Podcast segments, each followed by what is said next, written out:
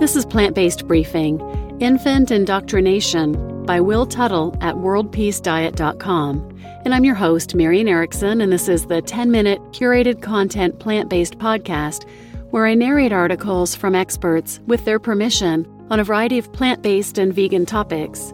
Today's post is from Will Tuttle.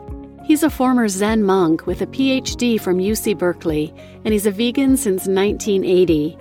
He's appeared in many radio, TV, print, and online interviews, as well as documentary films including Cowspiracy, Prayer for Compassion, Hope, What You Eat Matters, Vegan Everyday Stories, and Animals and the Buddha. He and his wife Madeline provide lecture presentations, workshops, and trainings internationally on the World Peace Diet, veganism, effective activism, meditation, and intuition development. Now let's get to today's plant based briefing. Infant Indoctrination by Dr. Will Tuttle at WorldPeaceDiet.com. Our Inheritance Infant Indoctrination.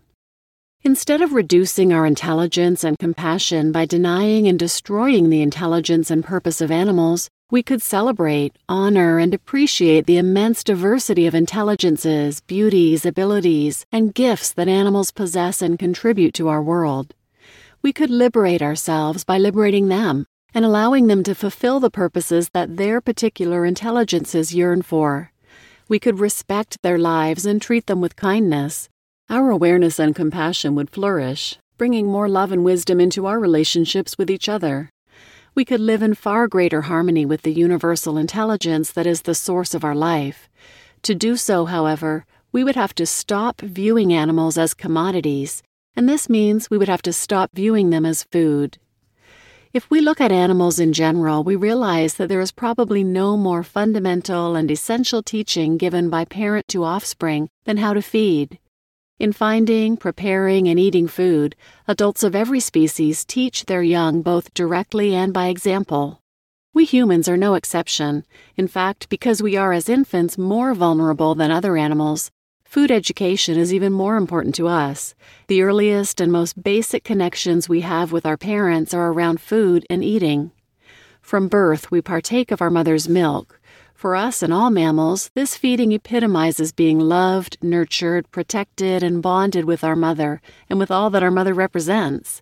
She has birthed us out of her body and feeds us from her breast.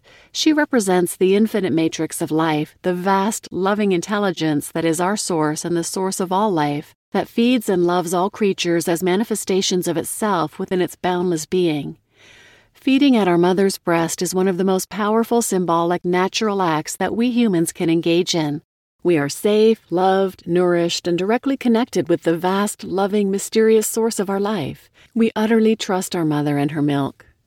As we grow older, stronger, and more independent, our mother prepares special soft foods for us.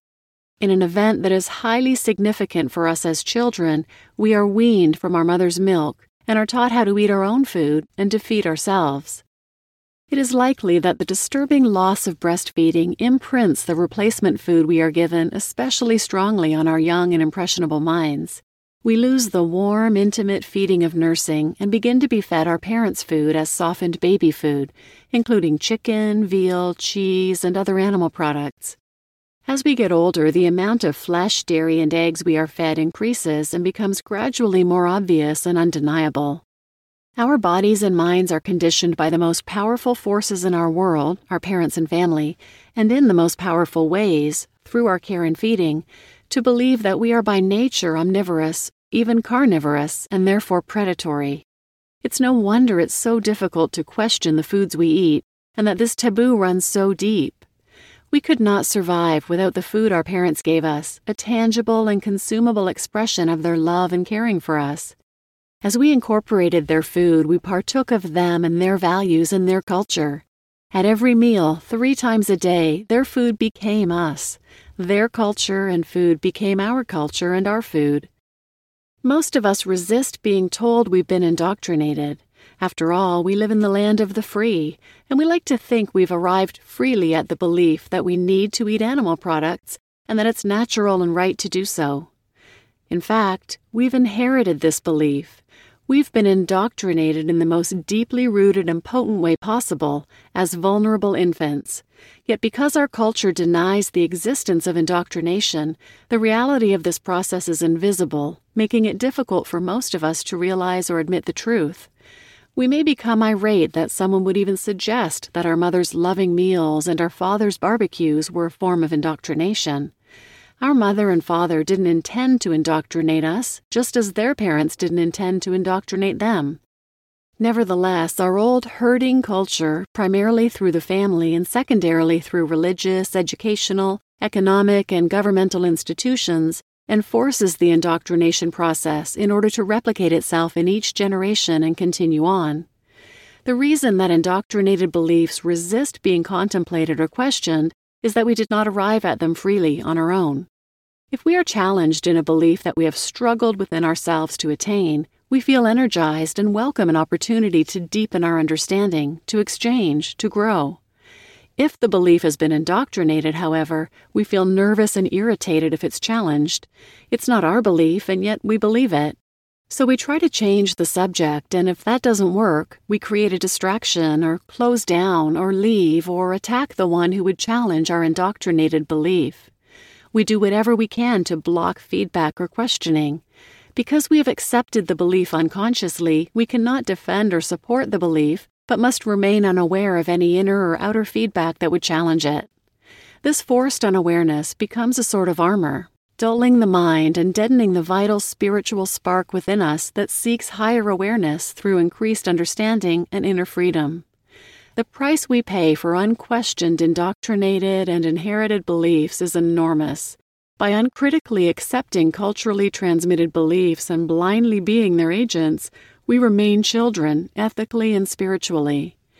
Because our mind is conditioned and we are unable to question the conditioning, we find it difficult to mature or contribute our unique gifts. Our song may die within us without ever being fully sung, to the loss of everyone, especially ourselves. You just listened to Infant Indoctrination by Dr. Will Tuttle at WorldPeaceDiet.com. This post and this concept reminds me of a quote from Margaret Mead saying, It's easier to change a man's religion than to change his diet. I'm your host, Marian Erickson, and thanks for listening.